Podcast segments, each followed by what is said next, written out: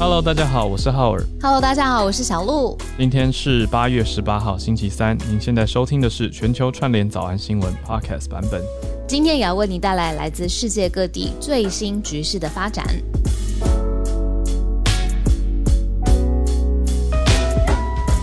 好，在我们进到有点严肃的这个国际新闻话题之前呢，跟大家讲一个开心的消息吧。好呀，就是我们入围全球华文永续报道奖。耶、yeah ！给我一个欢呼！耶、yeah ！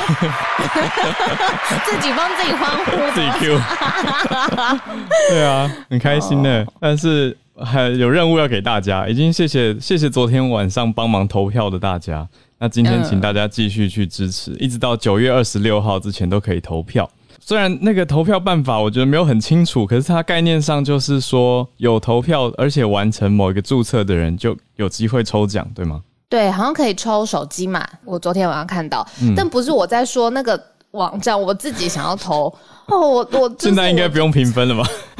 这个内容应该不会被评分吧？我也觉得讲完了哦，不会，我也觉得用，就我点进去，然后它显示一个别人的名字。然后我想说，为什么这个名字？然后我就要再登出，再登入一遍。然后后来我索性，主办单位听到会取消我们的资格。我后来就想说，我其实有非常多 Google 账号啊，我就你真的吗？对，我就每个都是我们的听友给我的灵感。他不是说各个 Google 账号全部进来投票，我想说，对耶，一天有3票耶。那我一堆账号啊，因为不同账号有不同用途啊。比如说我现在入学美国的学校，我也有一个新账号了，它也是跟 Google 绑定，所以我又有一个 Google 账号，那我就可以用这些账号来支持我们自己的节目，对不对？自产自销，对，希望大家多多支持啦。当然评审好像最后会给出我们是最后入围在 Podcast 这个类别的13个之一，我们是专业组的嘛。那评审应该会给出优胜或者是佳作，但是另外还会颁发人气奖。那我们就希望是至少可以 secure 这个人气奖，那就靠大家了。那个大家现在一定很 confusing， 就是这到底是在哪个连结或者是什么地方，我们要去这个怪怪的网站要干嘛，对不对？好，直接其实搜寻全球串联早安新闻的脸书社团上面呢，昨天晚上浩尔他是管理员，所以很容易就找得到。浩尔就发了一篇，就是关于这个我们入围的全球华文永续新闻奖的这个连结，他没有念错这个字吧？主办单位不要杀我。永续报道奖，永续报道奖。OK， 永续报道奖。然后连结浩尔帮我们整理出来，然后就是点进去，然后可以帮助我们投票。那昨天我是想说，如果真的最后投票投最多，然后我就自己，我没有跟团队讨论哦，然后我就自己就是拍脑袋想说，好，那我愿意下厨做菜给这个就是投票投最多的人吃。然后我一按胜出的时候，我脑中就浮出了一个画面，就是你跟制作人在狂拉我的手臂说不要发小鹿，不要来乱，不会做菜不要来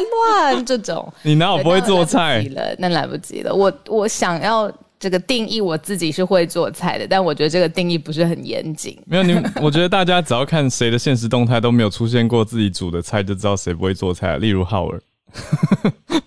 但是你的现实动态会出现你做的菜啊，你就是会做菜的人啊。但我做菜把我自己弄到肠胃炎，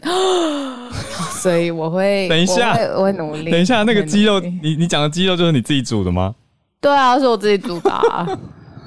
我以为是你去餐厅，不是，我以为你去餐厅吃饭。哎呦，我自己煮，我没有煮很熟，而且还很懒。有没有觉得，一定没事啦，我不想再走回去厨房，然后再把它弄好了，这样是我自己，怪不得别人，真的。没有，你这个翻译，我帮你翻译，就是大家要请小鹿吃比较好的牛肉，因为如果没有煮熟也没有关系，是这样吗？猪肉跟鸡肉就不行哦，提醒大家。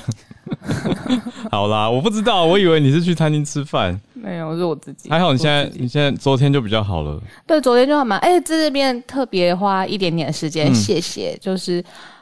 有我没有见过面的网友或者是我们的听众，就是帮我祷告。我在知道的时候是非常感动的，然后谢谢你们。好。那我们就来进到一个比较严肃的早安新闻的时间。来，我们就先从立陶宛开始。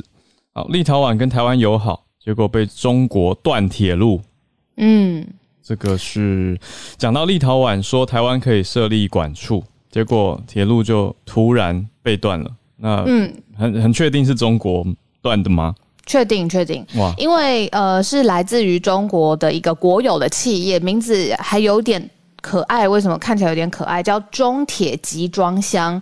这是一个铁路货运的公司，是中国的国有企业，他就告知立陶宛，立陶宛算是这个企业的客户了，说现在双边的关系非常的恶化，所以8月底还有9月，中国直达立陶宛的铁路货运要直接中断。那这是这个国有企业直接通知这个客户的，很像是比如说，我随便举例，就是我的 WiFi 供应商忽然间跟我说，这个 WiFi 我不会再给你了，忽然之间就不会给你。那我当然就说，到底是为什么你要这样子忽然中断我呢？那原因就是其实。台湾，我们之前有在早安新闻有说过，台湾即将要在立陶宛以台湾这个名字，而且是第一个以台湾这个名字设立代表处。其实用的是形容词，很特别 ，the Taiwanese embassy， 对，用的 Taiwanese 台湾的代表处这个形容词。那结果没想到事情不断发酵之后，这个刚才就讲的中铁集装箱，它其实是中国国家铁路集团，而且也是一带一路计划的一部分。那现在呢，就直接通知立陶宛说，8月底还有9月直达立陶宛的铁路货运会直接中断，直到进一步的通知。那其实包括了立陶宛驻中方的官员都还没有收到正式的文件啊，或者也没有被知会。那当然就有一些外界的解读，例如说负责交通事务的立陶宛驻中方的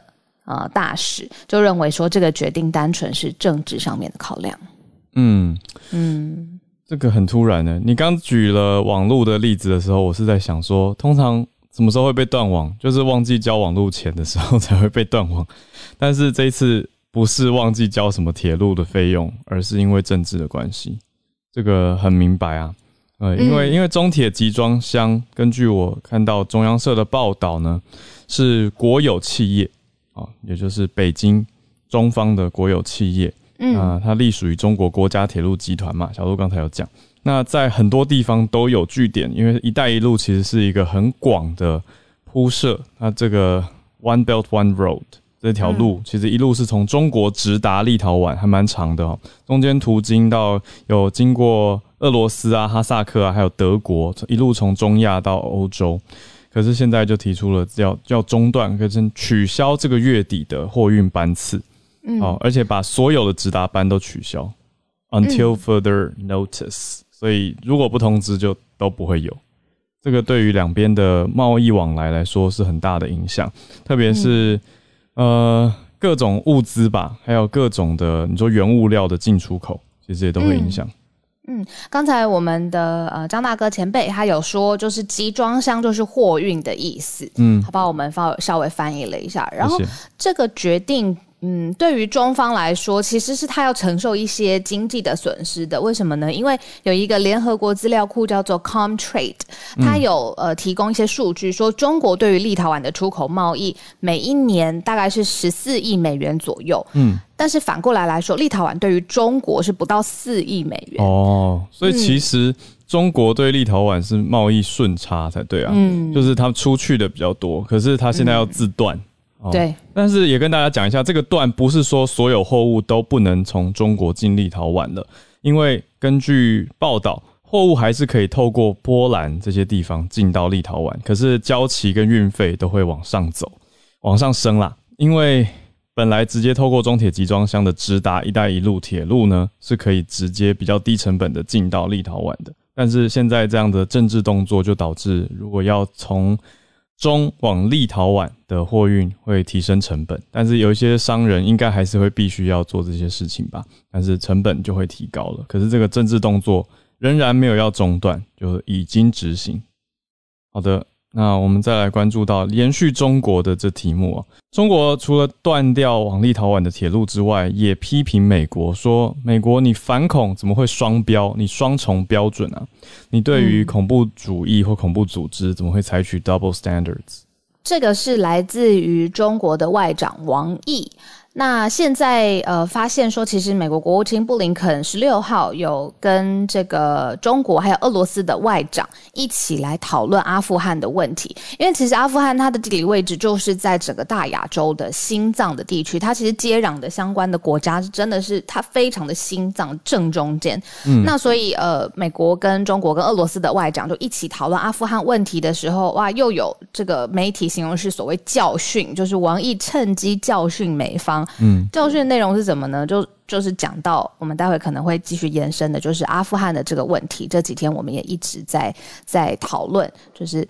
说美军很仓促的撤军，这是造成了对当地造成非常严重的负面影响，那你也不负责任，那你美方不能够又打压中国，同时又要中国互相配合，那这样子不就是在反恐上面有两套的标准吗？就是有一点好像站在这个议题上面，又是扣回了美中之间的关系。那所以说现在今天的早安英文就是 double standard， 双重标准的英文真的就是这样，就是记得他平常是单数哦，他是 it's a double standard， 哦，就是虽然是双重标准，但它不是复数，除非你要讲很多条双重标准才会是 double standards。这样好像真的很早安英文，就是单数跟复数提醒大家。所以如果要翻译王毅的话呢，王毅他是用中文讲的嘛，那我们翻成英文的话就要说 That's a double standard for terrorism for the US，所以是单数。好，提醒大家。还有一个具体的，他说这个是另外一个双重标准的，就是美方的行为。他就说美国去年有撤销一个叫东突厥斯坦伊斯兰运动组织，我怎么讲的那么像 Siri？ 让我再断句对一遍。东突厥斯坦伊斯兰运动组织，美国去年撤销了这个组织，认定它不是恐怖组织了。那这个做法又跟中方的认定是完全不一样的。然后所以王毅他有趁机表达，就是说你不能又是说要在一个地方反恐，然后要一个地方制衡中国，又要一个地方中国的配合，然后又撤销这个组织，认定它不是恐怖组织，那这样在反恐上面根本就是双标。小鹿讲的这个 ETIM 全文哦，这个东突厥斯坦应该是 Turkestan Eastern Turkestan， 所以 ET Islamic Movement， 所以它是一种伊斯兰运动啦，所以的确就是 ETIM。是新疆维吾尔人在巴基斯坦发起的圣战者组织。明白了。所以讲的是新疆的 Uyghur，就是新疆维吾尔人的情况啦。所以中国才认为说你这样怎么双重标准，就是对中国特别严苛，那塔利班你又放他们随便任意而为，这样的意思吗？可是我就觉得这要怎么说呢？因为上个月底王毅接见塔利班，那这到底怎么算？这一系列时间点你要连起来，我昨天也在想这件事情。你觉得他们接见的时候，其实知不知道接下来塔利班要这么翻天覆地的带来这么大的改变，或者是那个时候见面的时候，是不是等于是中方点头，你这样子做我们会支持你？当然这都是外面的臆测啦，我不知道，但我心里就是会这样子想。我觉得点就是塔利班跟王毅会见的时候的内容并没有见诸报端吧，所以大家比较没有办法知道他们实际上到底详谈了什么内容。那另外一个面向我注意到有比较特别的是，王毅他在提的是说川普当时才是对，因为当时是川普执政嘛，所以对这个东突厥斯坦的伊斯兰运动的情况，那对比的是现在的执政。所以我想说这个的确你说美国的政府是会换人执政的，所以他的立场可能会变动，但是讲回来这样子是一个好的对比吗？我也不太确定。但总之王毅就认为美方这样的做法，他认为是双重的标准。那我们是不是就继续来延续这一题，讲到的是那塔利班在世界或者是以西方国家美国企业的眼中是什么形象呢？那讲到现在所有的国家政府，你不论是官方的机关或者是领袖本人，政府的总统本人总理本人都有脸书账号，希望可以跟这个世界沟通或是发表讯息嘛。那如果是塔利班他们自己的领袖人物呢？那这个就遭到脸书认定说，一切关于塔利班还有支持该组织的内容都是恐怖组织，所以现在脸书平台是一律禁用嗯，这个就是脸书的定义。对，我刚刚也在找一些网络上塔利班的宣传资讯，我想换一个角度来看塔利班，看他们怎么招募不同的人。因为塔利班最近在媒体上，我觉得有一个很明显的大动作，就是想要让国际社会对他有好感，感觉到非常的明显，就是塔利班开始在各大媒体上尽量的去做当地的现场访问跟报道，而且把这些画面都投到世界很多地方去，希望能够让大家看到说阿富汗政局现在已经稳定下来咯。那他们开始收回民众的武器哦，说我们现在没有在打仗咯，我们已经掌权了，所以大家不用担心危险。但大家普遍听起来还是怕怕的，就整个呈现的氛围啦，那国际社会都还在观察，就是你到底是真的好人还是假装没事。嗯，所以这个然后脸书这样禁止塔利班是好是坏，会不会又变成大家看不到塔利班的意见或想法了呢？或承诺，对不对？对，不过我想脸书看不到的话，有兴趣的大家可以去 Twitter 看吧。就推特目前都还是比较没有这么严格的禁止。嗯。浩尔刚刚说塔利班很积极来释放自己的形象，或者是建立自己的形象跟大众沟通。有一位 BBC 的女主播，她是播新闻播到一半的时候，她的手机就显示对方来电是塔利班的发言人。然后她在整个开播，而且是现场 live 直播的时候，她就把这通电话接起来了，双方都很紧张。这件事情本身也成了一个新闻报道的焦点，就是女主播一开始可能有一点点小小的小结巴，因为她不知道打电话来会发生什么事情嘛，但是非常快的又恢复她的专业的访问，希望电话那一头的人来介绍他是谁，然后来自于哪里。那对方就介绍他是塔利班的发言人，他想要让大家知道接下来塔利班要承诺和平，而且会拥护女权，类似这一方面的讯息这样子。那我后来就想说，为什么全世界那么多人可以打电话，然后为什么会打到这个 BBC 女主播？我找到这段，要不要让大家听一下？你找到，好，来，这个现场。Is that fine? Can our viewers hear that?Okay, Mr. Shaheen, there is a lot of chaos and confusion in Kabul at the moment. 他说喀布尔现在有很多的危机跟混乱，可不可以帮我们了解现在塔利班想要做什么？There should not be any confusion. 不应该有任何困惑。We assure the people system, particularly in the city of Kabul, that.Their properties, their lives are safe. 他说人民的财产是安全的，生命是安全的。We are the servant of the people and of this country. Our leadership. 他说我们守护我们的人民。Instructed our forces to remain at the gate of the Kabul, not to enter the city. 守护着喀布尔的边界，而不是进到城内。要和平的政权转移。好，大概听到这边，这是我看一下他的职称哦，因为 BBC 已经后制完成了，就是这一段看起来真的是很奇特的场景。小鹿，你在主播台的时候应该不可能接电话啊，我觉得这很特殊。我在进摄影棚播新闻的时候，手机是在我身边的，然后的确是在我身边，然后如果我真的看到很紧急的电话，假设就是在这么极端的国际情势当中，我知道他一定是想要说什么话，对，那我可以的确是比如说透过耳机跟我的导播沟通，很快可能2秒之内就确定说要不要接，要不要 on， 要不要 on， 就 on 出去了。可能前面画面是正在播别的东西，可是你可以用耳机跟导播说，对，塔利班打了要接吗？我想要接，对啊，然后导播就傻眼，导播就说好接，然后就导播不会傻眼，导播不会傻眼，只有主播会惊吓。对，全世界心脏最强的一群人就是所谓导播。导播就会说5秒现场，对，5秒回来接，画面昂在你身上这样子。对，这个人叫做苏海尔沙欣，所以他刚刚讲的 Mr. Shaheen 就是他就是 Voice of Suhail Shaheen， 所以刚刚是他传进来的声音，塔利班的发言人。不过他英文讲的是清楚的耶，我觉得好的是清晰，是清晰。那他的重点，我就想后面说，我想说是要和平的转移，他的意思说我们不是杀进城内的，他想要强调，这就接续到我刚说的，我觉得就是我不知道你的感觉，我是觉得他们现在很积极的要跟全球说，或者至少呈现这个形象是我们没有在杀戮，或者我们是和平的一个政权。因为可能世界真的一直觉得，你看那么多的影片，比如说大家全部塞在飞机里面、军机里面，几百个人、上千人瘫痪的那个飞机机场的跑道，我觉得对于他接下来要做的事情，无论是他想要带来什么样的国家的局面，一开始的这个 start 真的是蛮让国际社会很错愕嘛。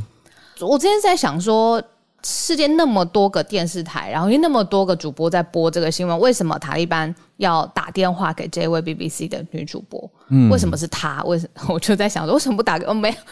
不好意思，你说为什么不是早安新闻吗？对，也可以啊，我可以同步口译啊。对，没错，我就是想说，为什么不是打给我？没有啦 ，BBC 它的收视率当然还是全球播报嘛。我想如果不是原因是因为她这个女主播她是阿富汗人，然后从小就在当地长大，而且在就是在开始正式播之前的采访生涯，她就是一系列追着整个塔利班的政权。哇，她就是有相关的，那这样非常合理啦，也难怪她会有她的电话，就是她以前采访过这发言人嘛，所以那这样就合理很多了。但是这个做法还是真的很特殊啦，就是直接急call给主播，而且就在 live 直接上，那对主播也是很大的考验。哇，对啊，因为你懂我意思吧？就是因为直播全球播出去，你也不知道这个人要说什么，对不对？我觉得我们可以耶，我们不是每一天也来接来自世界各地，对，其实我们现在也是 live 啊的电话，其实对啊，只是我们听众跟观众朋友有素质非常多，有气质，好赞。这是我认真的，对，是啦是啦。不过这个发言人的发言也是很平和，很内容，至少就这一段来说是很稳定、很清晰的。但是实际如何，就让大家一起来看喽，大家来关心。我的意思是说，虽然我们在很多媒体上看到比较难过的消息，可是也不用说一面的导向超级悲情，然后就是塔利班所有塔利班人都很可怜这种想法。当然，你说无辜的百姓真的是何辜？但是我觉得还是有很多面向要去看的。好，那也跟大家预告，今天 Dennis 老师没有办法来，所以我们明天累积到明天再听 Dennis 老师一起分析哦。我们先来讲今天的第四则盘点。纽西兰这半年来其实都边境守得非常好，结果这半年来第一次出现了病例，反而现在要赶快封城了，结果就有爆出很多不同的声音，我觉得很像是前一阵子的台湾。刚开始的时候，大家就说该不该封城，要不要彻底一点封城？那还是说赶快开始敦促大家去打疫苗。所以纽西兰现在面临到这样子的争议跟讨论。纽西兰封城在更之前，我主要是注意到他们的政府，就是说整个在半年之前的时间点，例如说他们的纽西兰总理阿尔登是非常的很体恤啦，或者是很温暖啦，那个时候有说一个柔性的领导的风格，然后当时大家也觉得，因为纽西兰它的地理位置的关系，它阻隔了外界的相关的病毒的入侵，然后大家是给这个防疫的分数也是很高的。但是半年之后，忽然之间从5月，全国又进入了一个紧急的封锁的状态，就是因为半年来忽然间出现了一个社区感染。那这个从5月开始的全国紧急状态封城，要有3天的时间。那确诊的是一名58岁的男子，那因为这个时间点实在拉很长嘛，都一直是没有社区感染的状况，那忽然间之间大家就是警铃大作。补充一个三人信奇老师提供的加拿大对于塔利班的消息是，加拿大政府说现在是 has no plans to recognize Taliban， 就是加拿大政府没有计划要去承认塔利班政权。我想这个在国际上也是很大的一个消息，因为加拿大的影响力也很大，所以让大家补充一下下。那我们再回到疫情的话，纽西兰就是之前都守得很好，可是现在却爆发这个我刚刚讲到的，大家就变成说在讨论到底要封多彻底还是多打疫苗。那不知道医师今天有没有关注到这个想法，或者怎么回头看这个比我们晚遇到这样情况的纽西兰，或者是医师想要呼应今天 Dennis 老师的留言是说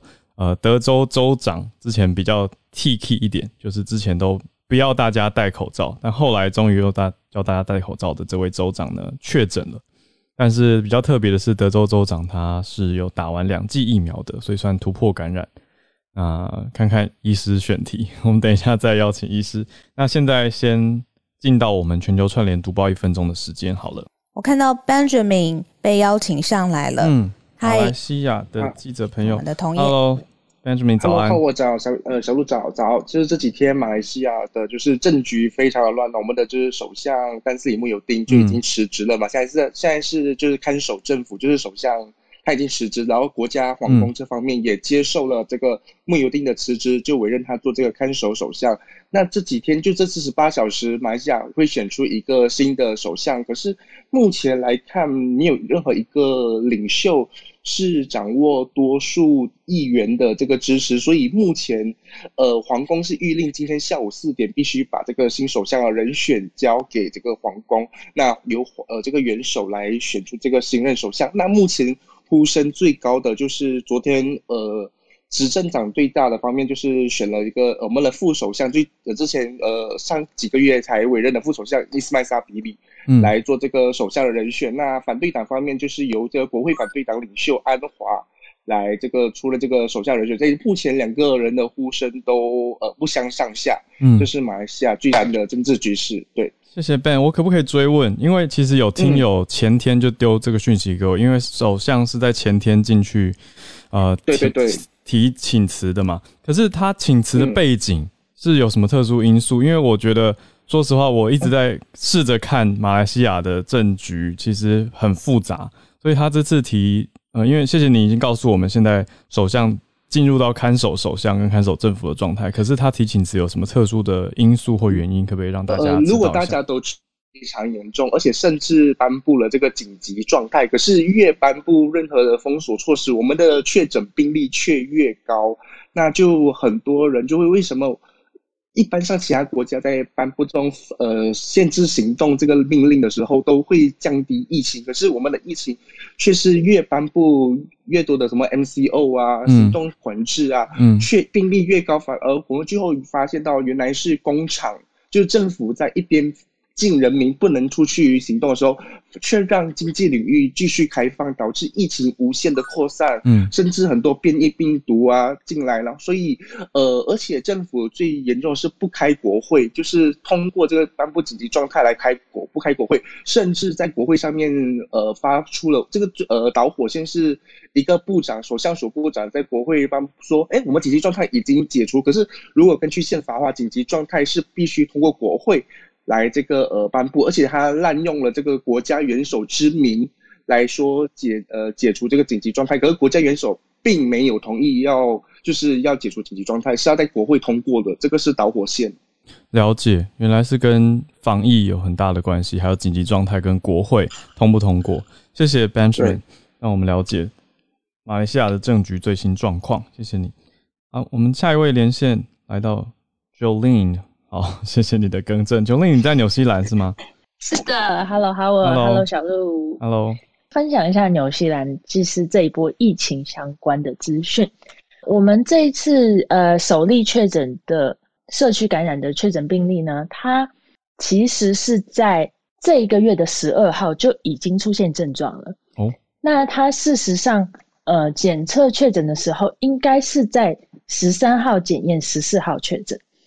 那至于为什么他在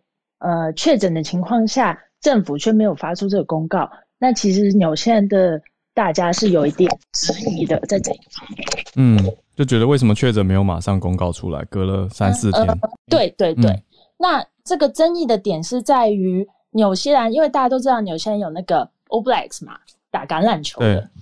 其实争议点是在于。上一个周末，刚刚过去的周末 All Blacks 有一场比赛，那这个比赛是应该是跟澳洲比赛的，所以大家现在就在质疑说，到底是不是因为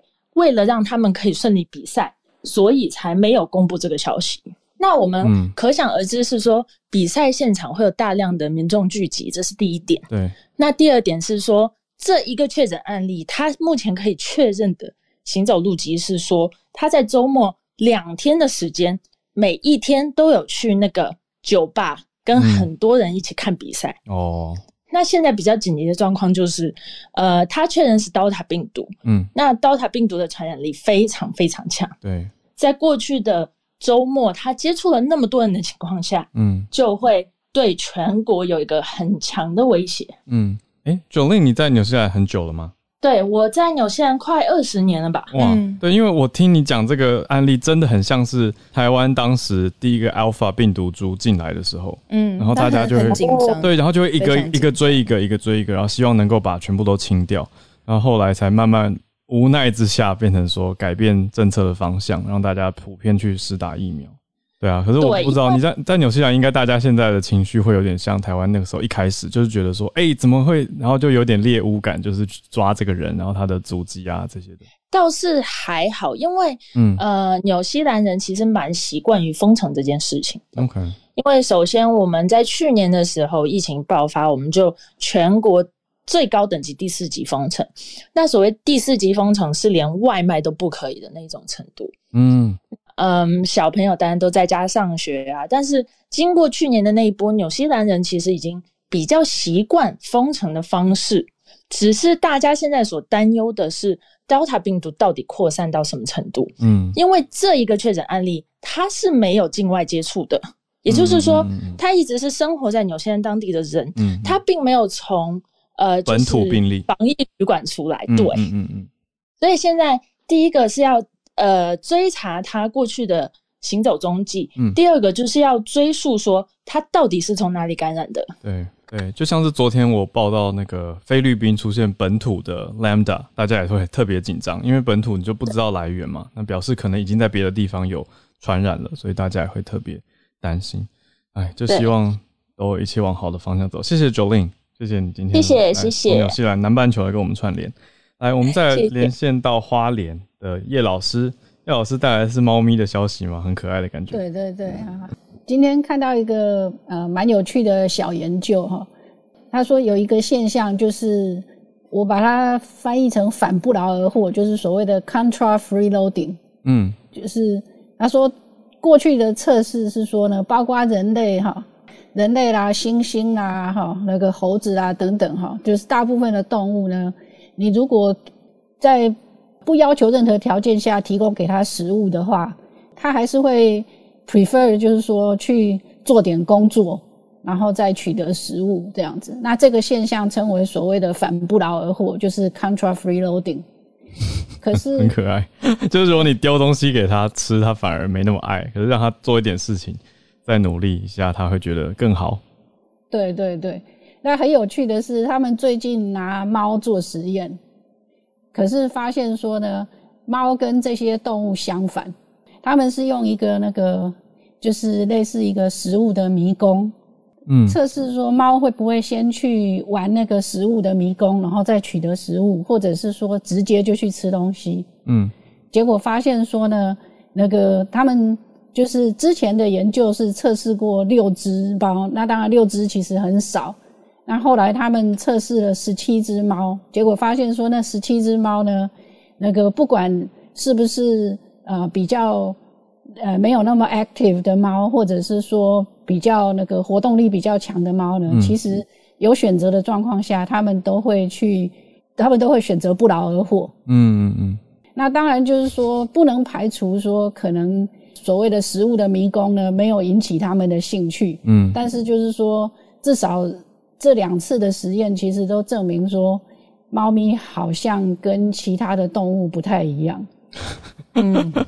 这样有点有趣，就是猫咪喜欢不劳而获，比较懒。对、啊，早安英文叫 free loading， 不用做事就可以跟着。也有人讲 free riding 啊，就是那个每次分组报告，同组不用做事，然后也不出现，也不做作业，最后就得到分数的组员，因为名字就在上面的组员。对，他就直接 free ride， 就是免费搭一趟车，在英文世界是这样讲。谢谢老师，谢谢叶老师。嗯，有一个我们的听友在 YouTube 叫做 Choco， 他留言说下辈子投胎要当猫。我看我家的猫也有这种感觉。谢谢叶老师带来一个轻松的生物消息。好，再来连线到一粒百优姐，文成老师姐姐早安，谢谢姐姐在我那个肠胃炎的时候有发讯息来。那今天是要特别讲的是阿富汗接下来的观点吗？对啊，看到那个小鹿又可以重新朝气蓬勃的回到这里，真开心。那今天因为 Dennis 老师不在，可能比较不会有朋友提到阿富汗的问题。那其实阿富汗这件事情，除了让我们想到西贡啊，或者是想到过去可能美国他为了他国家的利益去撤出某些战场。那这里呢，我提供另外一个老师是叶耀元老师的一个观点哦，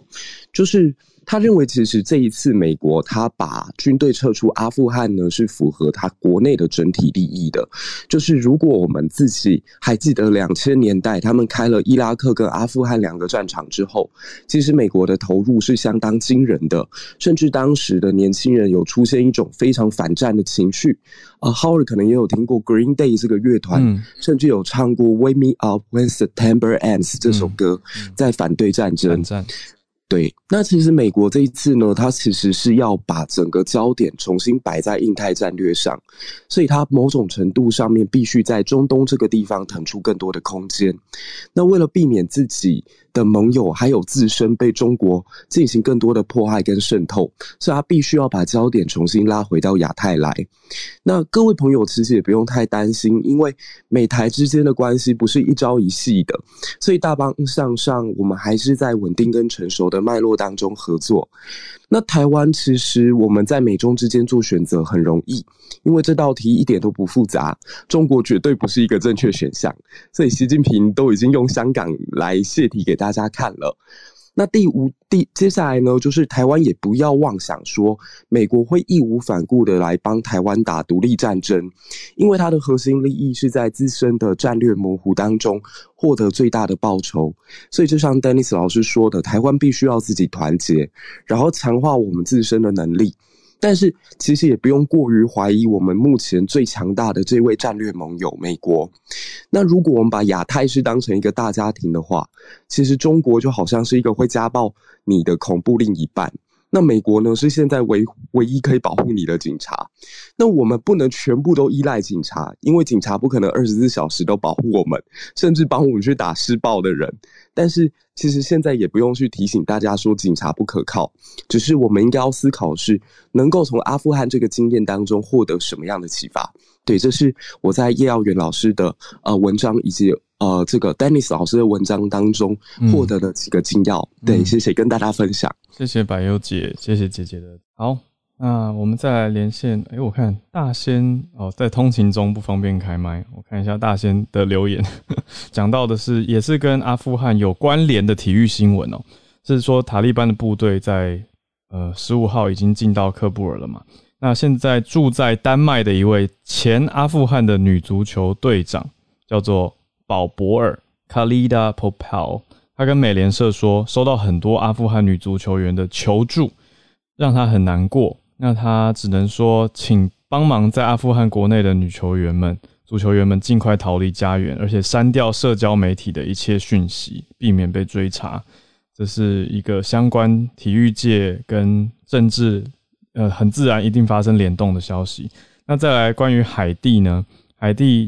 血统的网球女将大阪直美，她说会捐出接下来在世界女子职业网球协会 WTA 巡回赛 Cincinnati 的奖金，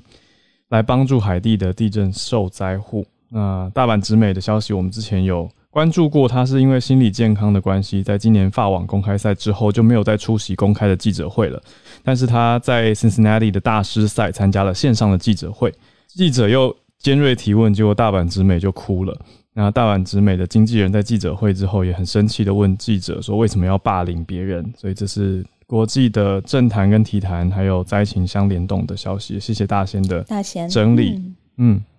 那我来邀请 Alex。 我看到了 Alex 要讲的是塔利班跟中国之间。我是来自台中，这个新闻是要跟大家说的是美国撤出了，中国来了。那美军他在撤退阿富汗的时候，塔利班他闪电夺下政权，但是其实在7月底的时候呢，塔利班的二把手就到了天津会见中国的外交部长王毅。对，为什么一个历经多年战乱的国度，为什么中国会这么积极的结盟呢？因为有一位分析师他是说阿富汗它矿产丰富，那珍贵的稀土呢能够让许多国家多分一杯羹哦。嗯，那根据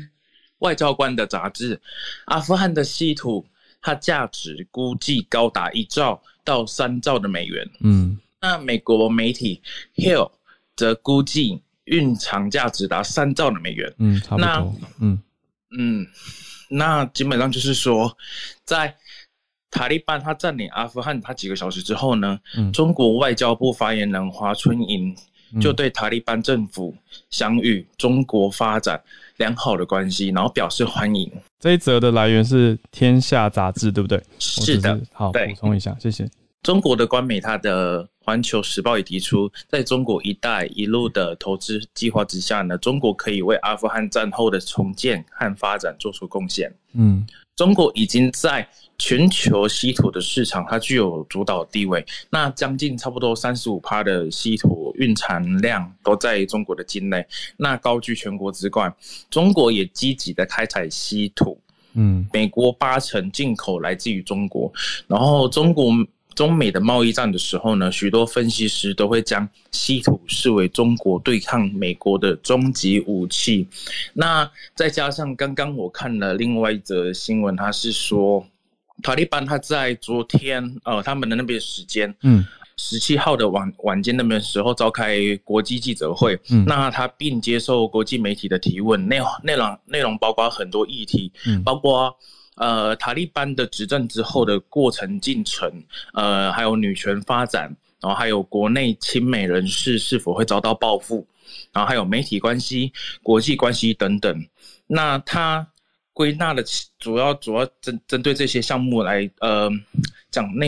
讲述其一点，就是基本上都是以没问题，你们放心，我们担心的事情，你们都不用担心，你们的人身安全我们会保护你。就是一直在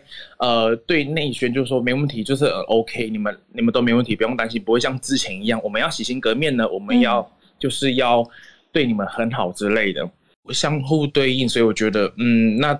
天下的这个杂志这个新闻，我是觉得可信度是蛮高的，所以我就想说提上来跟大家做个分享这样子。对，这个等于是一个分析的角度，用财经的角度去分析为什么两国这个连结可能会走比较近。对，那这个刚好根据外交官的 Diplomat 杂志，还有美国的媒体 Hill， 两个估计的稀土价值都是在1兆到3兆。当然1兆到3兆还是差很多啦，可是就知道是高含金量的稀土。所以谢谢 Alex， 谢谢 Alex 上来补充，谢谢。姐姐好像也有补充，姐姐刚好传纸飞机给我，是对，因为我一位朋友是汉超老师，是他跟阿富汗有关。对，因为汉超老师他的朋友现在在白宫里面工作，然后这边一个最新的资料是说，实际上现在喀布尔这个机场呢，目前还在美军的掌控之中，那几乎每天都还是一直有撤出5000到9000个人左右，那一分钟大概有起飞一台飞机。因为目前白宫跟这个塔利班之间在喀布尔机场是保持一个平衡的状态，就是还在美军的掌控当中。这或许也跟刚刚小鹿在一开始分享到说，塔利班组织他现在想要把一个文明的面向，重新塑造出来给全世界看，这两件事情应该彼此是相关的。就是塔利班政权其实也是获得了当地许多人民的支持，因为过去在阿富汗战争当中，美国所扶持的军阀在非常短暂的时间里面就已经腐化得非常严重，所以才会在阿富汗大失民心，也就让我们这一次看到说，塔利班居然有办法打这个政府军如秋风扫落叶一样。所以在看到这个塔利班崛起的过程，我们不妨去想想阿富汗到底他在过去这20年做了些什么样的事情。我觉得这后续的报道还非常精彩可期，那也希望我们能够继续追踪。谢谢姐姐。好的，我们来到助战专家的时间。Dennis 老师他声音好像也很不舒服，然后也没有办法上来，所以我们今天直接邀请孔医师。我觉得纽西兰其实值得大家关注一下齁。其实纽西兰跟澳洲都是防疫的模范省。我常举例，当我们在5月中的时候，那我们在控制我们第一波比较大型的本土疫情的时候，我就跟大家说，去年曾经有2个国家做到接近清零，其中又是纽西兰是各中的非常厉害的，他们用2个月的4级封城，把他们去年3月的第一波、3、4月的第一波，真的是完全清零哦。那他们此后其实就是只要有，你看这一次就是只有1例嘛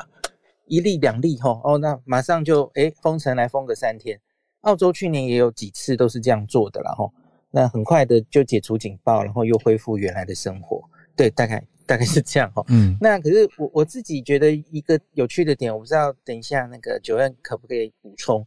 不知道在纽西兰会不会因为你看这是半年来他们的第一例，所以大家在这个国内都过着就几乎是与世无争的日子哦。那会不会因此打疫苗的那种急迫性就没有很高？有些人现在是至少是打1剂才接近30%而已，那个2剂当然是10几啦哦。那可是好像就是不太像一些欧美先进国家有打得比较高这样子。那对，这可能可以补充一下。然后另外是他们当然这次 Delta 大家比较担心嘛哦。那我觉得可以，我们要看它接下来的发展，然后想一下，也许这是我们秋冬时候的沙盘推演哦。因为最近有越来越多网友传讯给我哦，比方说 Uber Eat 的做 Uber Eat 的人，他跟我说他最近送餐去哦，不戴口罩下来取餐的人比例越来越多了哦。然后或是说谁谁谁去哪里哦，进餐厅或进哪里，那个10连制大家都懒得扫了。然后不行啊，然后那个店员也不管哦，那所以我就是大家明显其实在松懈了，因为你看每天那个下午2点报的数字越来越少，但大家其实就放松戒心哦。可是不要忘记，我们终究还在2期啊，2级啊，对。然后你仔细去看，其实每天都还是有零星个案，然后还是有在公布足迹等等的哦，对，还是有危险，那个案例还在台湾。我们常常讲说总有一天 Delta 可能会进来，可是你不要忘记 Alpha 根本还没有走对啊 Alpha 还在我们的社区还在流传嘛那所以我觉得仔细看一下纽西兰现在的状况，那然后不要忘记我们其实跟纽西兰不完全一样，我们其实社区感染还没清零也可能不能期待它清零那所以纽西兰当然会如临大敌应对这个，就如同我们5月初第一次进来的时候一样了那可是他们就是采取一次做到最顶，希望就是长痛不如短痛那我们最后没有选择这条路嘛，那我们看看有些人应对这个那么厉害的 Delta 它是不是也可以成功的防守下来这样子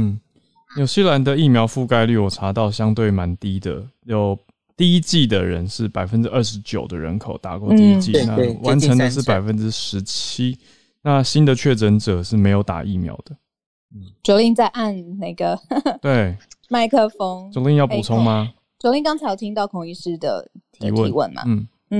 我有听到孔医师的提问。那这边呼应一下孔医师刚刚提到的，具体有3点。那第一点是打疫苗的覆盖率。大家都在称赞纽西兰的时候呢，我必须吐槽一下纽西兰的政府，可能是这边人的文化所造成的，就是行动力非常的慢，极度的慢。我们在第一次施打疫苗的那一天，疫苗的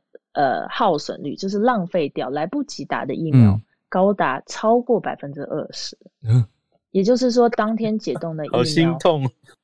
对，不要丢掉嘛。当天解冻的疫苗就是要丢掉，因为人员安排、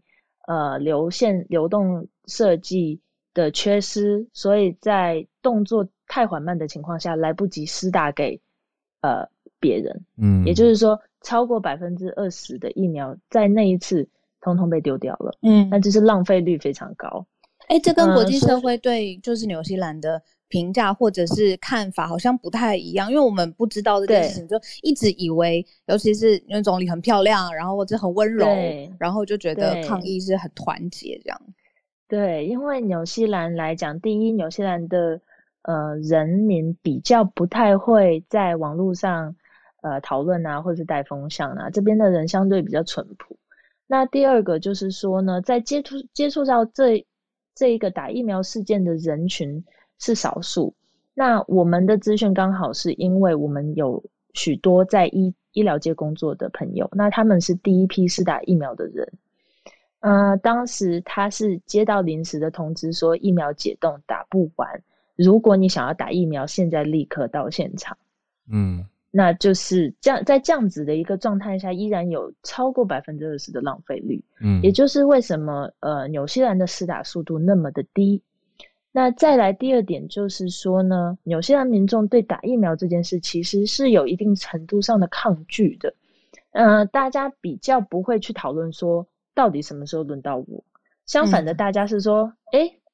好哦，50岁以上还没有打完，所以还没有轮到我，不急，但是会让，所以是不是就不急？对对，它变成一个文化上面的差别。哦，好有趣。我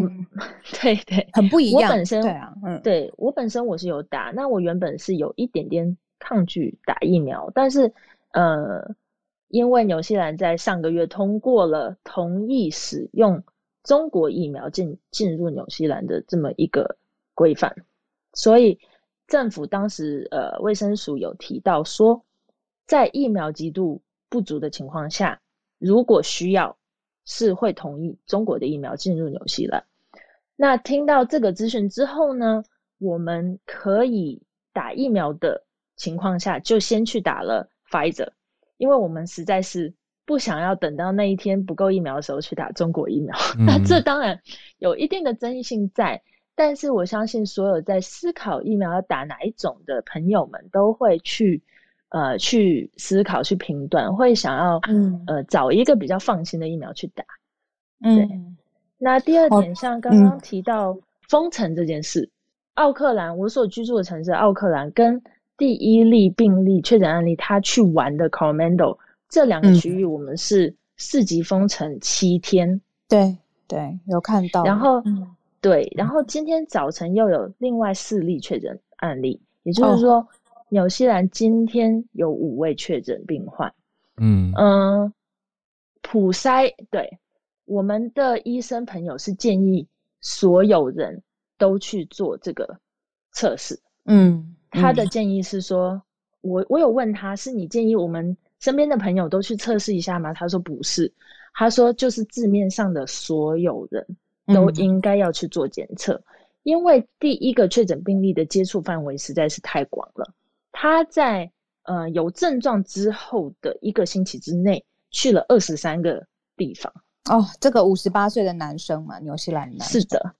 是的，没有错。那在今天早晨确诊的其中一位，他是在医院工作的护士，也就是说，接触范围非常的广，尽可能普筛所有的人都要吃。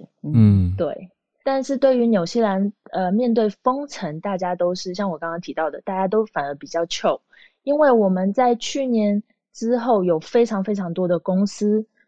转换成在家工作，就是轮班制。像我先生他1个星期进公司2天，其他时间都是在家工作。那很多可以在家工作的公司都是采用这种方式，所以当今年封城的时候，大家相对来讲适应的比较快。就是之前也已经有一些做过了，然后也有一些心理准备，然后在封城的时候大家是愿意配合的，对不对？可以适应起来。没错没错。那台湾跟纽西兰的情况不太一样，那我觉得也不能以纽西兰的方式去要求台湾的民众做到第4级封城这么严格，因为毕竟我们人口非常少，我们整个纽西兰只有490几万人，还不到500万人口，所以在这样的情况下，人口密度相对低，那封城也更简单，因为我们都有自家的院子啊，我们跟邻居都离得很远啊，所以当封城的时候，对我们生活机能的影响其实相对较低。但是在台湾人口密度高的情况下，其实做到第4级完全封城是非常不实际的决定，所以我觉得台湾的这一次面对疫情已经做得非常好了，像人口密度那么高的国家可以做到这么快就让数字降下来，真的非常非常厉害了。给台湾拍拍手。Jolean，我想问你，那个纽西兰在疫苗取得上有没有面临什么困难？现在有什么疫苗可以打？目前我们有些人在施打的是 Pfizer 疫苗，以数量来讲，目前施打超过150万剂。只是疫苗的取得应该还是主要是跟美国购买吧。可是现在有一个问题是，政府事实上是向其他国家贷款去购买疫苗的。我这边还要再提一下，台湾可以收到其他国家捐赠的疫苗实在是太幸福了，大家珍惜。施打率这么低也是因为购买的疫苗还没到，所以数量也是比较低，比较缺失的。那相对来讲，我们从去年就面临疫情到现在，疫苗还是不够的情况，其实不只是纽西兰，那很多国家都面临同样的问题。所以不只是这个意愿，也是疫苗真的也不够，有两者原因都有嘛？吼，是的，没错。在疫苗的储存，包括运输过程当中，都要低温保存，这个大家都知道。所以呢，在开放施打疫苗地点的这一个部分，政府也是要求的非常严格，普遍率就非常低。而且纽西兰有几乎1/3的人是生活在偏远地区，那偏远地区就更难去打疫苗。我在听Jolean分享的时候啊，我觉得好清楚哦。Jolean的说话速度是慢条斯理的，不疾不徐，但是带来的资讯量很大。而且就是我一直会想到说，那对照台湾，我们可以比如说学到的是什么，或是提前设想的是什么。那我觉得这个真的是早安新闻很开心，就是有世界各地的朋友可以这样子加入我们，分享你真的是在当地你的生活当中发生的事情。谢谢Jolean。今天谢谢所有上台分享的朋友，然后也谢谢孔医师跟我们的分享。那时间现在9:04，我们今天的早安新闻的时间要在这边告一段落啦。那也希望纽西兰的疫情一切好转，全球疫情都是啦，所以我们就明天早上8点继续跟大家串联在一起。谢谢你的收听，有任何想要告诉我们的话，欢迎透过各个管道留言给我们。想要分享的新闻或是观点，也欢迎在周一到周五早上8点钟的时间加入我们 Clubhouse 的房间哟，或是到全球串联早安新闻这个脸书社团来分享消息。期待有观点的你，我们一起慢新闻。我们明天继续串联，大家拜拜，拜拜。